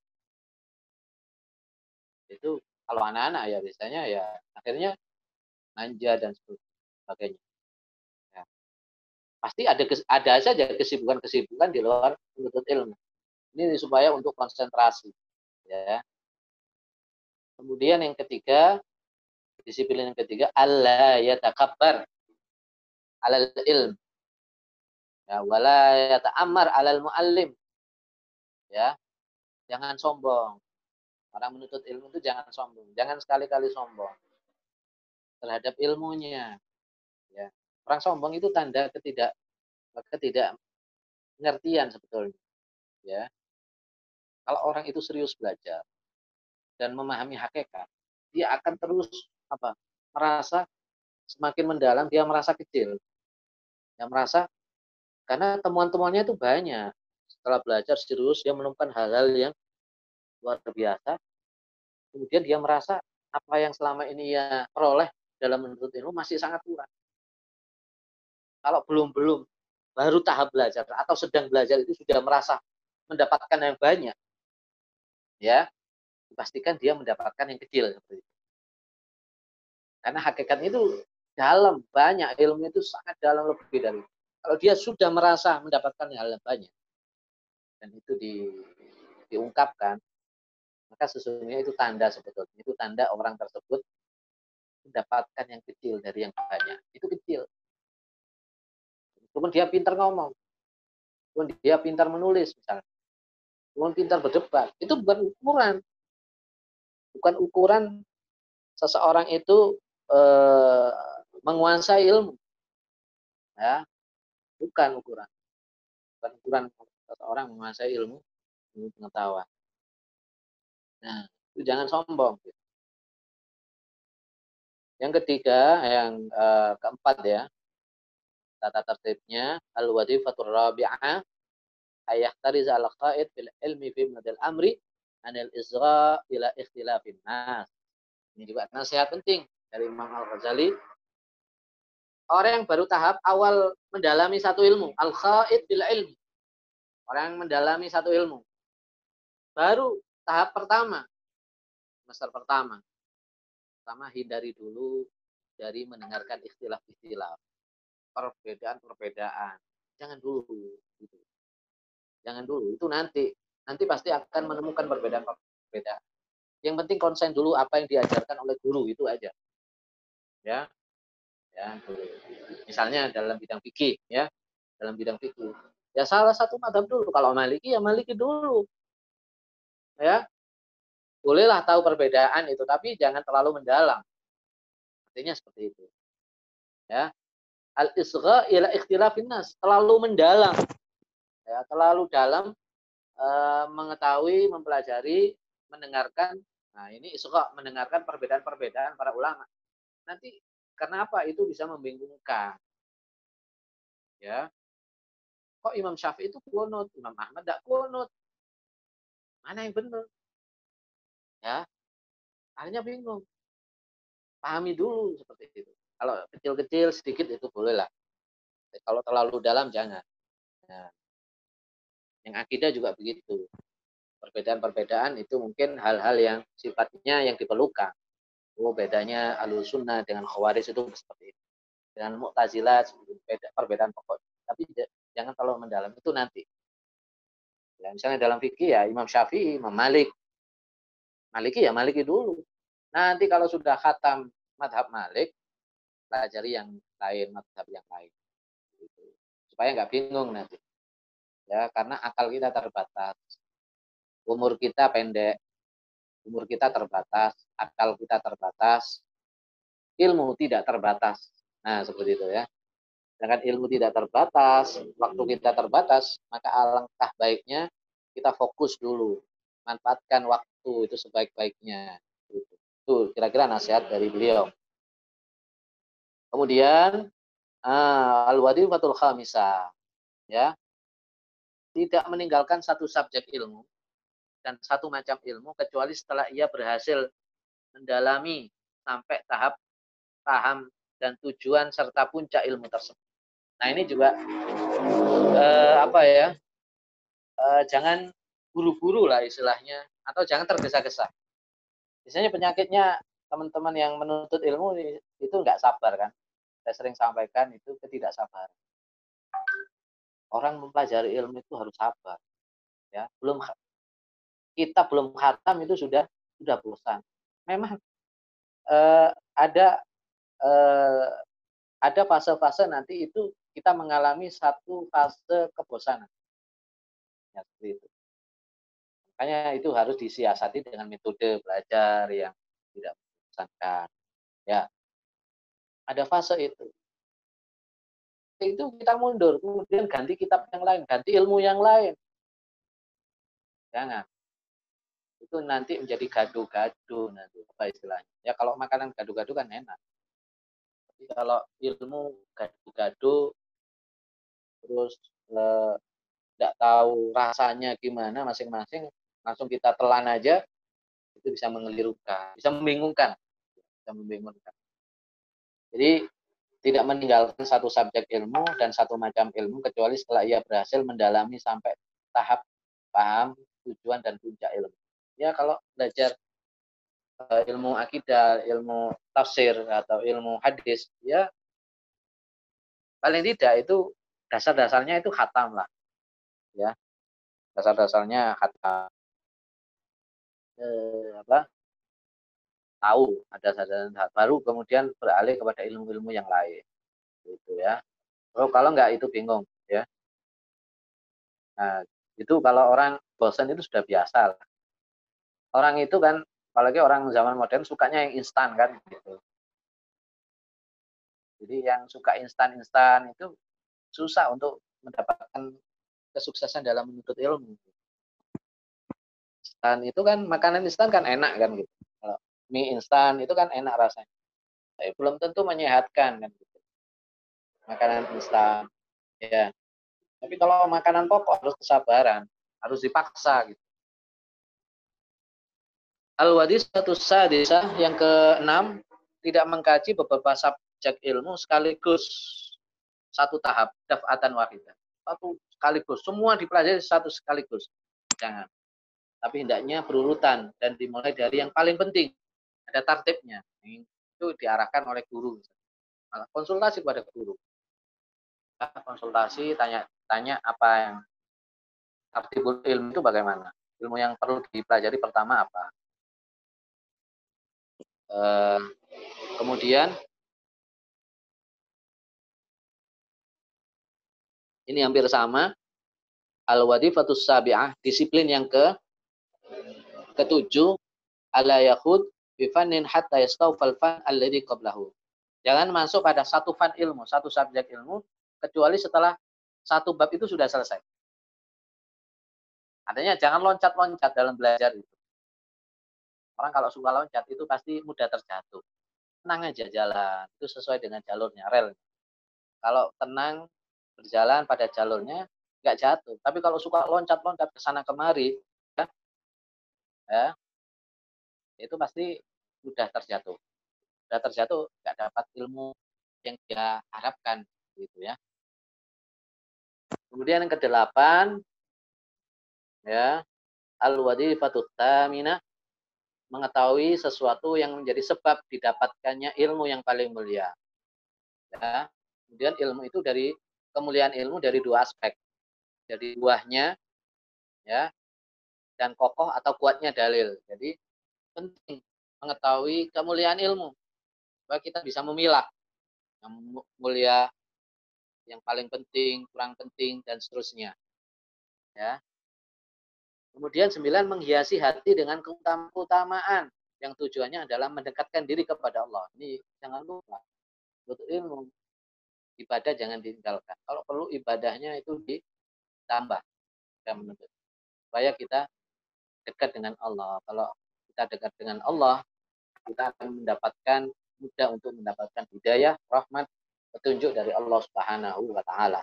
Yang terakhir, al-wadifatul asyirah Pelajar harus mengetahui hubungan ilmu-ilmu dengan tujuannya supaya ia lebih mendahulukan ilmu yang mulia dan dekat dengan tujuan daripada ilmu yang jauh. Ya. Nisbatul ulum ilal maksud. Ya. Lebih mendahulukan ilmu yang penting daripada ilmu yang tidak penting. Maka ilmu yang penting bagi dia apa di sini? Ya. Karena ilmu-ilmu yang kurang penting itu di disisihkan dulu ya. Disisihkan dulu baru ilmu-ilmu yang yang penting ya. E, barangkali sampai di sini mungkin ada diskusi ya. Mas Ariha. Ya Ustaz. Di diskusi dulu ya Ustaz ya. Ya, barangkali itu nanti kita lanjut lagi sebentar. Oke. Baik teman-teman, demikian tadi pemaparan sementara di mendengarkan pemaparan tadi ada hal-hal yang perlu didiskusikan, monggo bisa raise hand atau diketik di uh, chat atau ketik namanya atau gimana. Silahkan teman-teman yang ingin bertanya.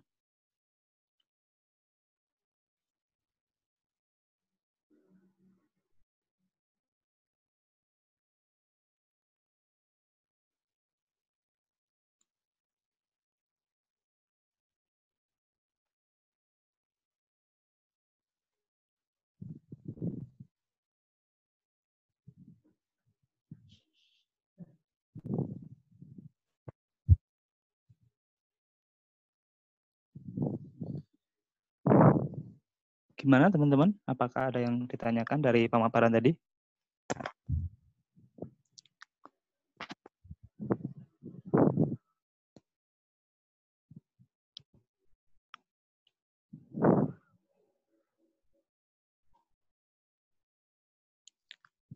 Itu ada yang nulis pertanyaan, bisa dibacakan atau tanya langsung ya nggak apa-apa.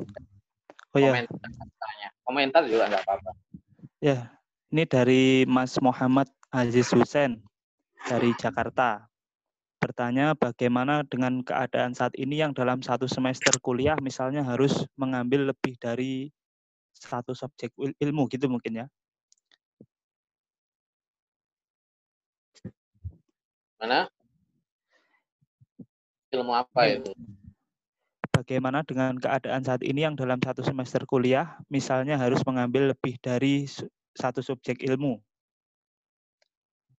Atau mungkin Mas Aziz bisa mengaktifkan audionya untuk menyampaikan maksudnya lebih jelas.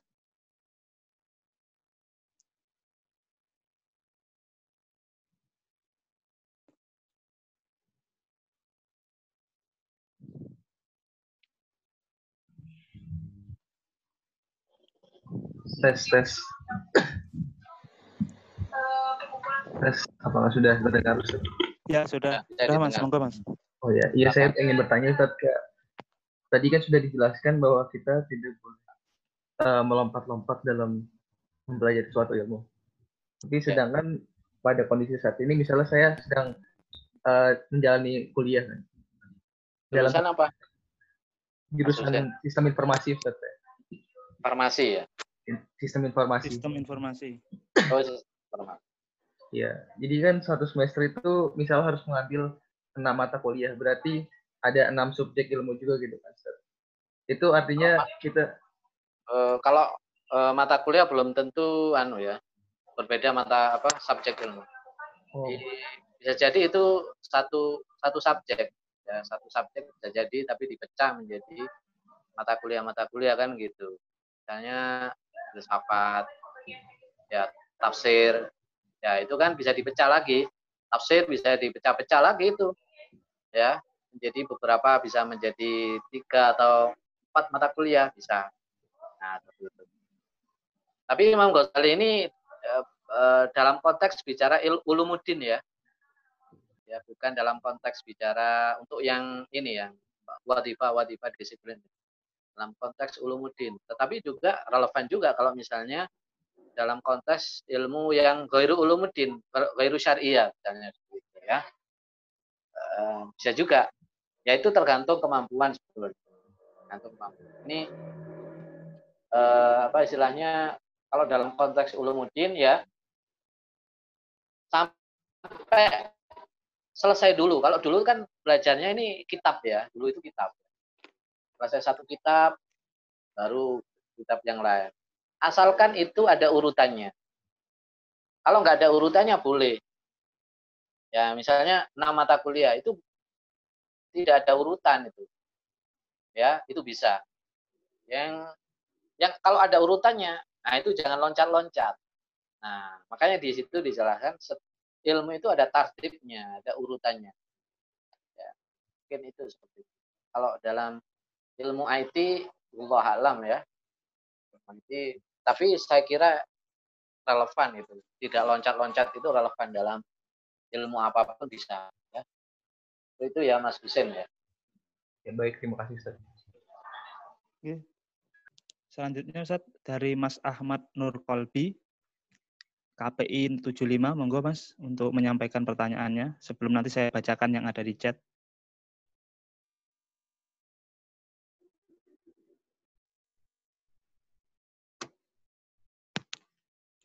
Mas Ahmad Nur Kolbi. Silakan. Langsung enggak apa-apa dibuka videonya ya. Laki-laki ya.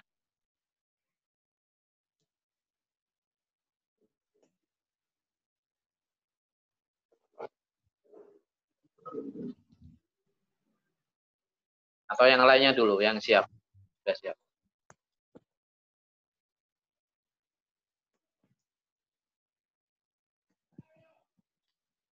Oh, dari Mas Ahmad Nur Kalbi kepencet ternyata. Pencet. Ini mungkin yang chat dulu Ustadz. Ini banyak pertanyaan ya. ini yang di chat. Ya. Sebentar. Pertama dari Caca Nugraha Zaid, KPI 010. Ini ada apa itu penggolongan ilmu fardu ain dan fardu kifayah. Sementara para ulama sendiri katanya ada perbedaan pandangan terkait ilmu fardu ain dan fardu kifayah ini. Nah, bagaimana ini Ustadz menempatkan ini? Terus ini yang, ya, yang saya kira perbedaan ilmu fardu dan fardu kifayah tidak tidak fundamental yang perbedaan itu ya. Perbedaan ada tapi tidak fundamental yang terkait dengan fardu ain terutama. Yang fardu ain itu eh, hampir semuanya ya ilmu tauhid, ilmu yang terkait dengan ubudiyah, ya sholat, ilmu tentang sholat, ilmu tentang zakat atau ubudiyah-ubudiyah yang kita eh, kita apa kita jalani sehari-hari. Eh, yang mungkin berbeda adalah mungkin lebih dalam dari itu. Misalnya tazkiyatun nafas itu fardu ain apa fardu kifayah. Mayoritas ulama fardu kifayah uh, seperti Imam Ghazali itu fardu kifayah. Ilmu mengetahui penyakit-penyakit hati itu fardu kifayah. Eh, fardu ain, mohon maaf. Itu fardu ain. Setiap orang muslim wajib mempelajari ilmu itu kemudian mengamalkan. Karena itu terkait langsung dengan dirinya.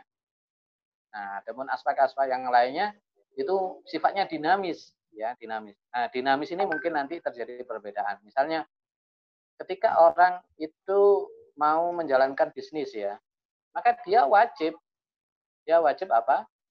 Apa? Mengetahui ilmu hukum muamalah, fikih muamalah yang terkait dengan bisnis itu. Karena seperti itu. Kalau tidak terjun pada dunia bisnis misalnya, maka ilmu itu menjadi tidak fardu ain. Jadi fardu kifayah. Itu ya. Ya mungkin eh, ikhtilafnya itu ketika ada dinamikanya seperti itu. Ada lagi pertanyaan? Baik, dari Berikutnya Ustaz dari Mas Akbar Sani dari Sorong. Ini ber, mohon dijelaskan terkait dengan mengisolasi diri di tadi yang tata tertib meraih kebenaran tadi yang nomor dua ada mengisolasi diri. Nah itu ya. minta untuk didetailkan seperti apa maksudnya? Nah, ya, isolasi diri itu uzlah ya. Bahasanya uzlah, iktizal kan itu. Kan iktizal, iktizal itu ya uh, isolasi diri. Apa isolasi diri? ya meninggalkan kesibukan-kesibukan yang tidak penting. Yang tidak terkait dengan tolabul ilm. Ya. Termasuk bentuk isolasi diri atau iktizal orang menuntut ilmu adalah misalnya di pesantren. Menuntut ilmu di pesantren itu sudah iktizal itu. Itu bentuk daripada pengamalan iktizal fi tolabul ilm. Apa? Mengisolasi diri dalam menuntut ilmu. Bentuknya di seperti di pondok pesantren. Ya. E, kalau tidak di pondok pesantren berarti meninggalkan semua kesibukan duniawi. Itu itu maksud dari mengisolasi diri. Ya. Kemudian tiap harinya itu diisi dengan ubudiah-ubudiah. Itu isolasi. Tiap hari itu isolasi. Apa uh, ubudiah-ubudiah? Baca zikir, baca Al-Qur'an, kemudian evaluasi diri, ya dan seterusnya. ya, yang paling penting ketika isolasi diri membersihkan hati. Nah itu kan dilakukan oleh Imam Ghazali, iktizal. Beliau meninggalkan madrasah, eh, madrasah apa, Nizamiyah, pergi ke Syria. Di situ dia beliau menulis kitab Ihya Ulumuddin. Beliau itizal, ya tapi tetap bergaul dengan orang, tetap mengajar, belajar. Orang yang mau belajar sama beliau, tetap diajari. Tetap ajar. Bukan nutup di kamar, dikunci rapat, ya. Nah, itu isolasi diri dari corona itu. Begitu. Ya, isolasi itu meninggalkan perbuatan-perbuatan yang tidak penting. Jadi perbuat aktivitas tidak penting aja ditinggalkan, apalagi aktivitas yang dilarang. Nah, begitu ya. Seperti itu maksudnya. Ada yang ngeraih saya kayaknya. yang dari chat dulu Ustaz nggih. Oke, oke. Oh ya. Ini dari Friane Aurora dari Tangerang Selatan. Bertanya, apakah memilih guru atau tempat belajar sesuai kecenderungan dan karakteristik belajar kita itu bisa dianggap kita itu beradab? Terus meminta petunjuk bagaimana sebaiknya cara seorang pelajar memilih guru. Seperti itu, Ustaz. Ya, itu dijelaskan dalam kitab Ta'alim Ta'alim ya. E, bagaimana kita mencari guru. Pertama, ya, e, apakah guru itu mengamalkan agamanya di situ? Tuh, ya. Yang kedua, apakah guru itu menguasai ilmu yang ilmu yang akan kita beli? Berkuasa enggak? Punya otoritas enggak? Seorang guru tersebut. Orang dulu itu kalau belajar itu kan langsung mulazama ya orang kita kalau belajar fikih langsung ke kita datangi ahli fikih. Kita mau belajar tafsir, langsung kita datang kepada ulama ahli tafsir seperti itu. Ya. Nah, itu orang dulu itu sampai meneliti itu sampai 30 hari ada yang seperti itu. Jadi kisahkan dalam ta'lim ta'alim sampai 30 hari meneliti guru. Nah, betul-betul guru itu apakah guru ini kalau pinter otoritatif apakah guru ini akhlaknya baik batinnya baik itu yang dicari ya jadi bukan berdasarkan apa pilihan-pilihan kecenderungan pribadi ya. Yang pertama adabnya lah paling tidak. Adabnya atau istilahnya orang soleh gitu. Orang soleh beradab itu sudah cukup. Ya soleh beradab pinter sudah cukup. Orang itu beradab enggak kalau enggak beradab udah enggak usah. Cari yang lain yang beradab. Soleh enggak? Oh ternyata dia pinter, tapi sholatnya pernah bolong. Nah, misalnya begitu. Pernah meninggalkan sholat. Atau pernah, pernah melanggar syariat syariat tertentu misalnya. Ya, nggak usah. Itu kalau idealis ya, kita mau idealis dalam sukses dalam belajar. Ya.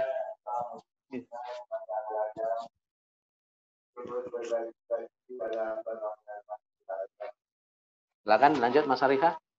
Masih ada kalau enggak kita lanjutkan ya. Kalau belum ada masih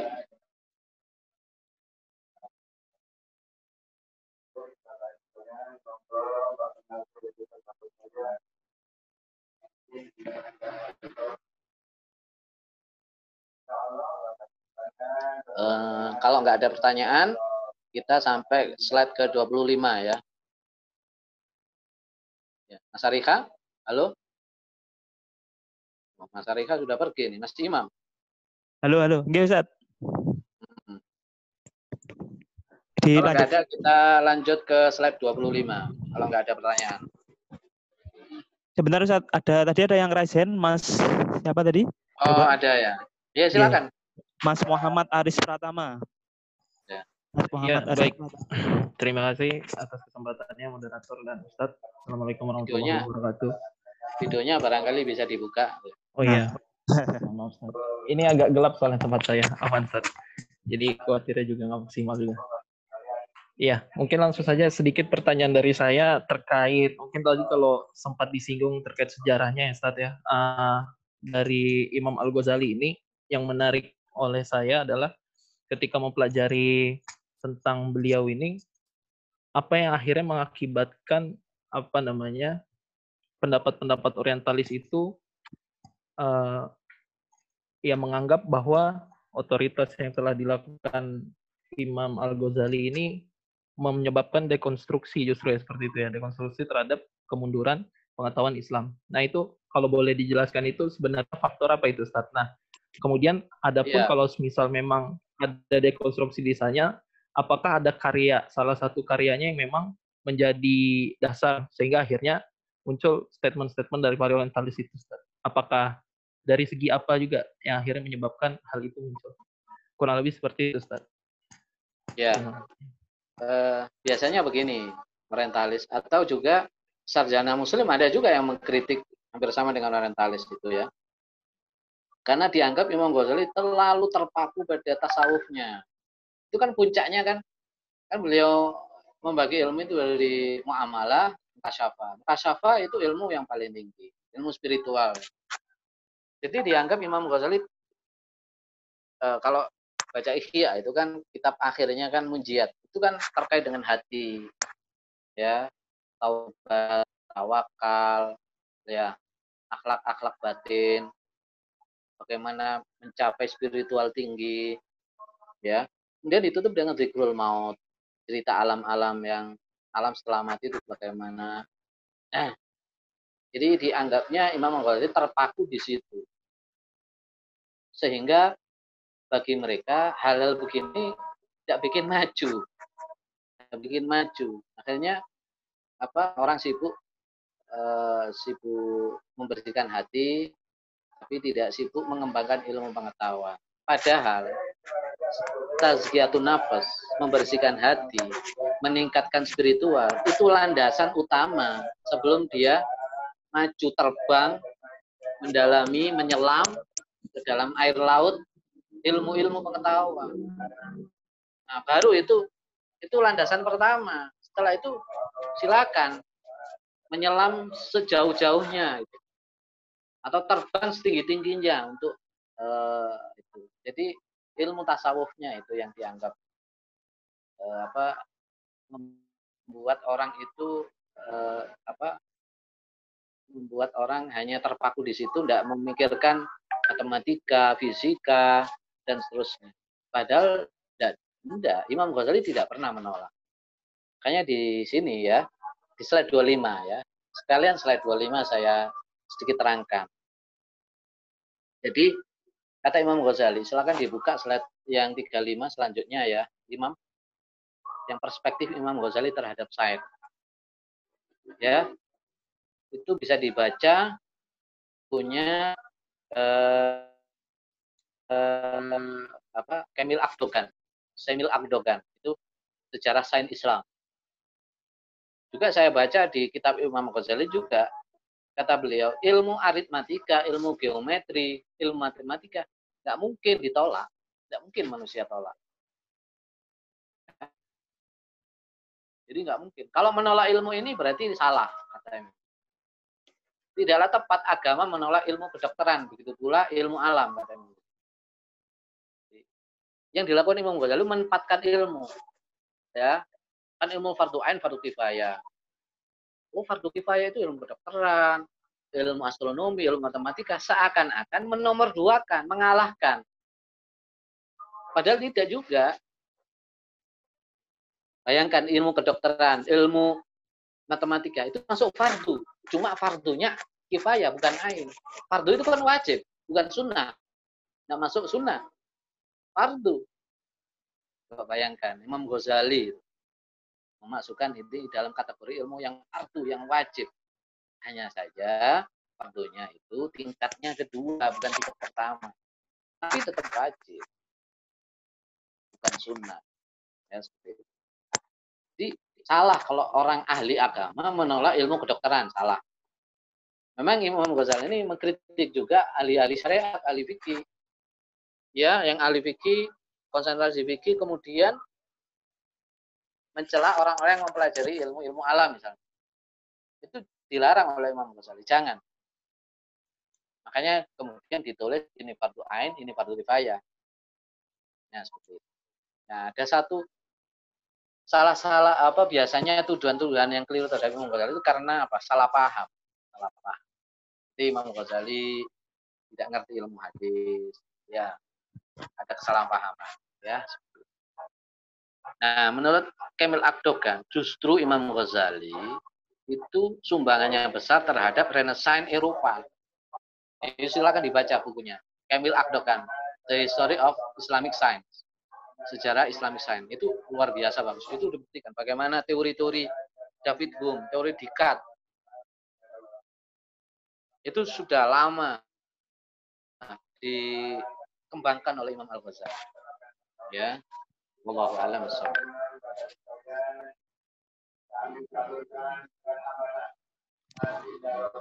Lanjut Ustaz. Pertanyaan lagi. Oke. Tadi ada yang raise hand Mbak Nur Aini nomor 041 masih bergabung? Mbak Nur Aini.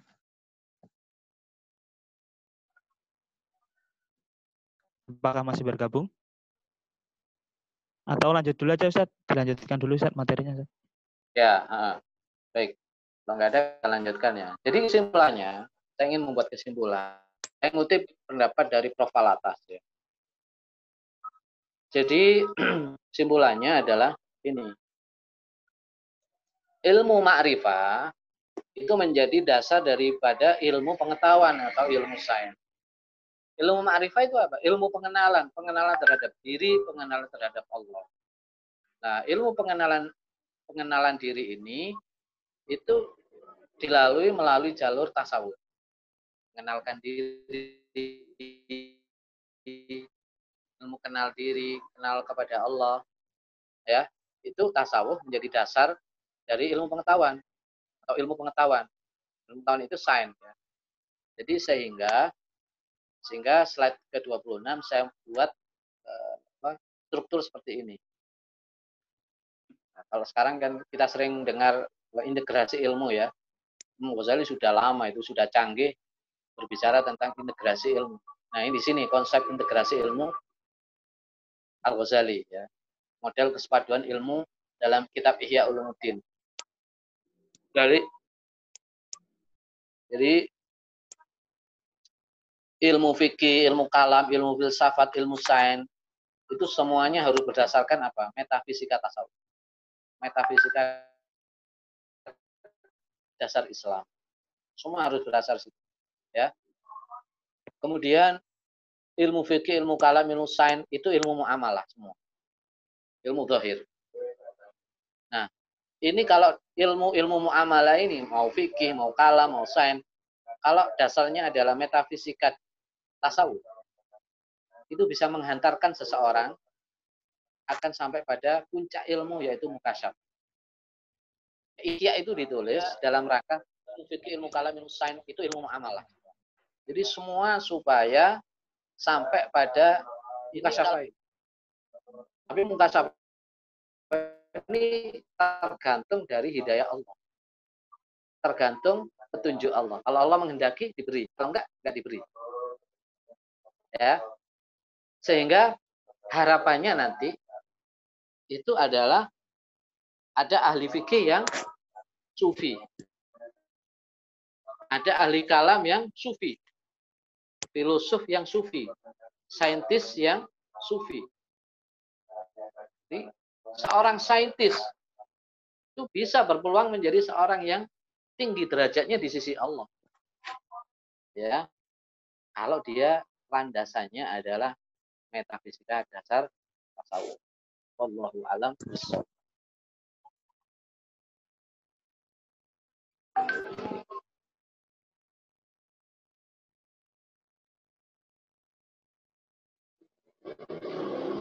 Gitu Mas Arika ya, silakan.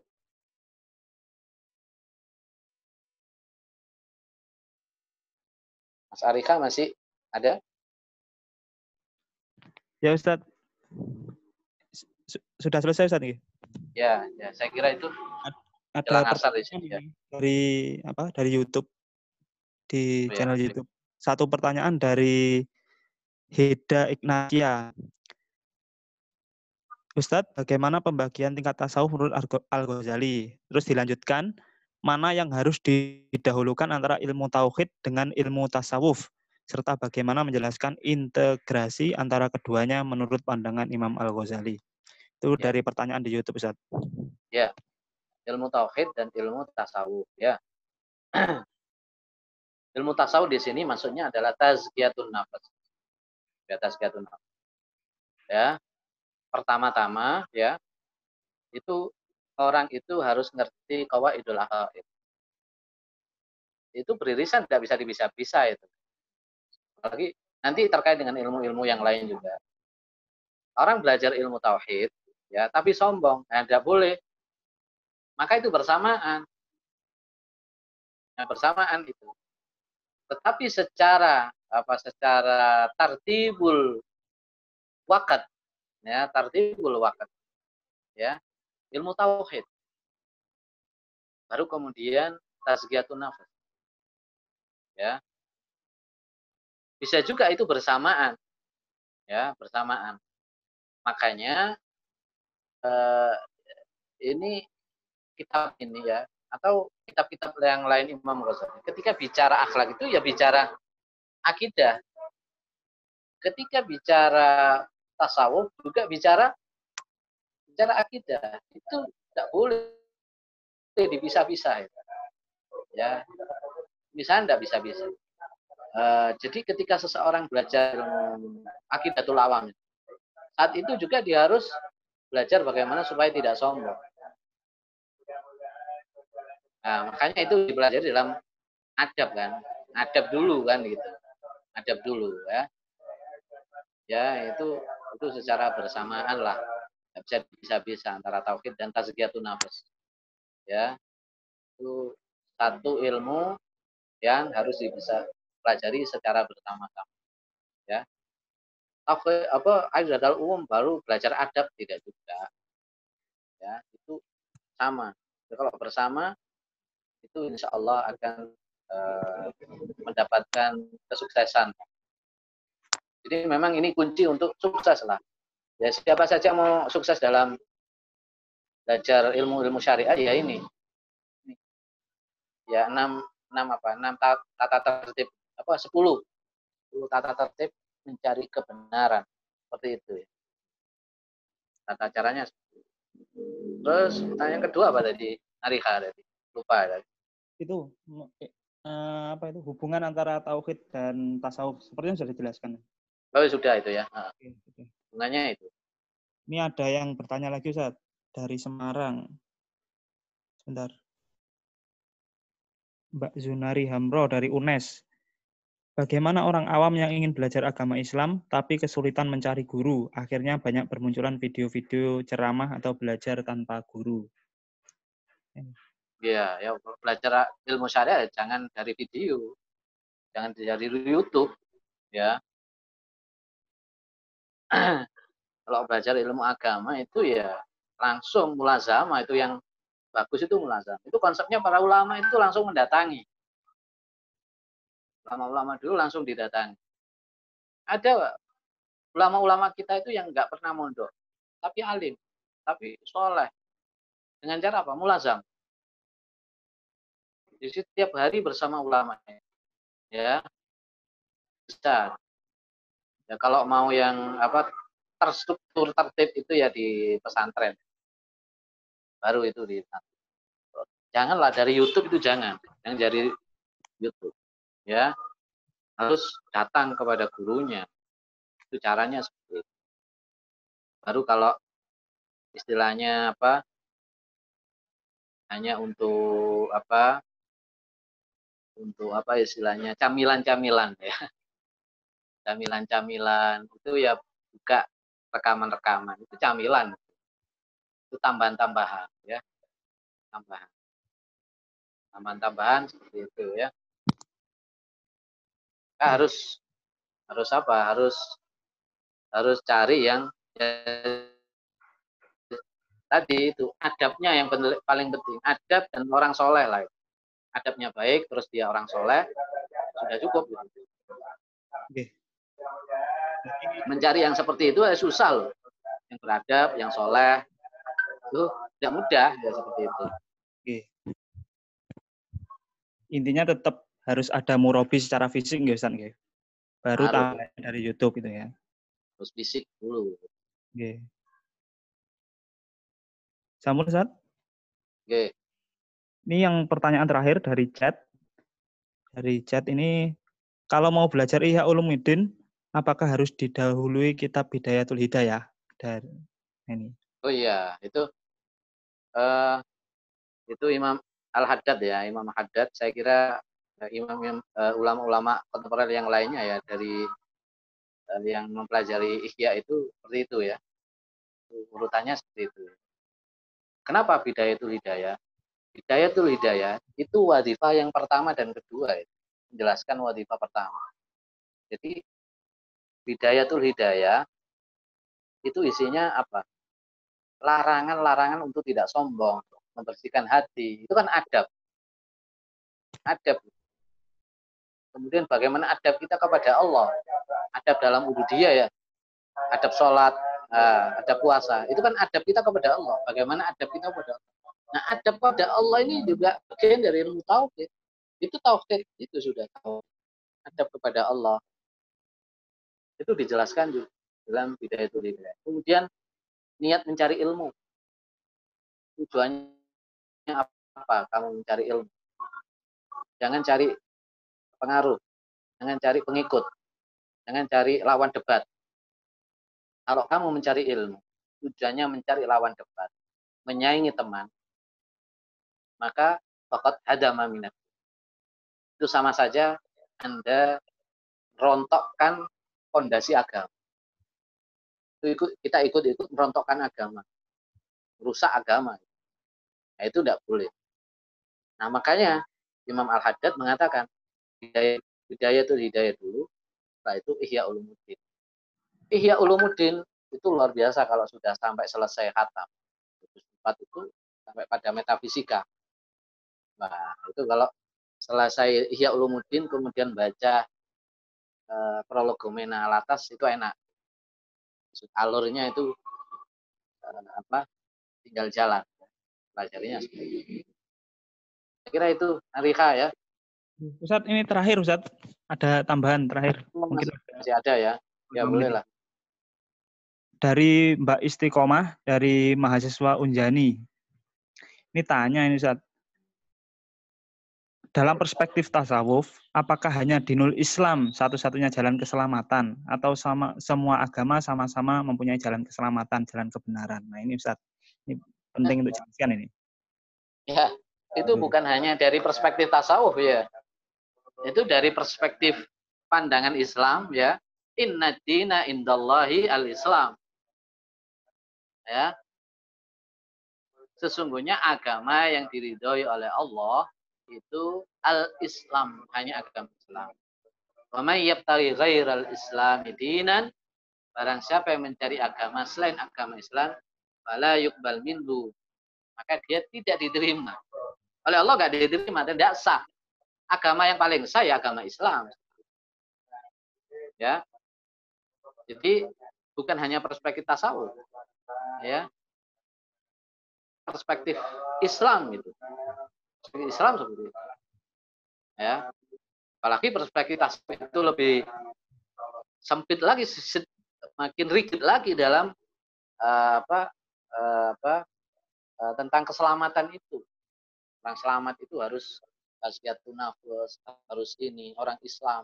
Nah, orang non Islam tazkiyatun nafas gak diterima. Kita bicara tazkiyatun nafas, taubat, ikhlas, itma, itu konteksnya bagi muslim. Yang non muslim tidak. Karena wala yukbal, itu sudah gak diterima. Ya, gak diterima. Tasawuf tidak pernah mengajarkan pluralisme. Tasawuf justru adalah mengajarkan tauhid. Jadi kalau kita baca Ihya juz 4 itu jilid 4 Ihya, bab tauhid wa tawakkul ya, wah luar biasa. Itu tauhid paling tinggi. Mengisahkan Allah dengan seesa-esanya itu bagaimana. Nah, ikhlas kemudian tidak ria itu kan pengamalan dari tauhid, mengesahkan Allah. Makanya orang yang ria itu kan disebut syirik, tapi syirik asghar. Wallahu alam Saya kira itu ya Mas Arika. Kalau ada pertanyaan, masih ada pertanyaan mungkin dicatat saja. Ya, di lewat chat nanti, lewat eh, apa dikirim ke saya lah. Ya. Antum kirim ke saya, ya. Silakan ditutup. Ya. Mohon maaf teman-teman yang masih ada pertanyaan karena ini di mungkin waktunya Ustadz Khalili ya di daerah Pasuruan sudah mendekati azan asar jadi kita uh, selesaikan di sini. Nanti saya catat pertanyaannya dan mungkin bisa nanti disinggung pada pertemuan berikutnya.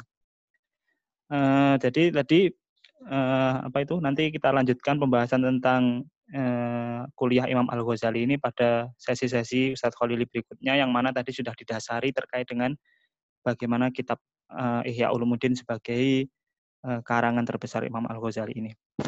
Uh, selanjutnya teman-teman untuk minggu depan, jangan lupa hari Ahad juga, jamnya sama, kita akan bertemu dengan Dr. Ahmad Rofi Dimyati, kita membahas tentang filsafat Islam, yaitu tentang nomenklatur filsafat Islam untuk uh, minggu depan di hari dan jam yang sama, insya Allah.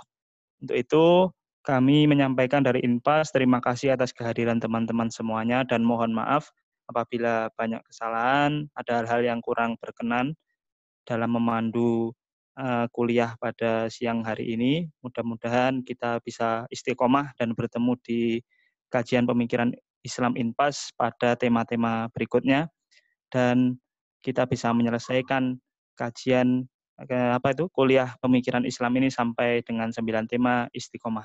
Terima kasih atas kehadirannya teman-teman. Mudah-mudahan istiqomah. Wabillahi taufik wal hidayah. Wassalamualaikum warahmatullahi wabarakatuh.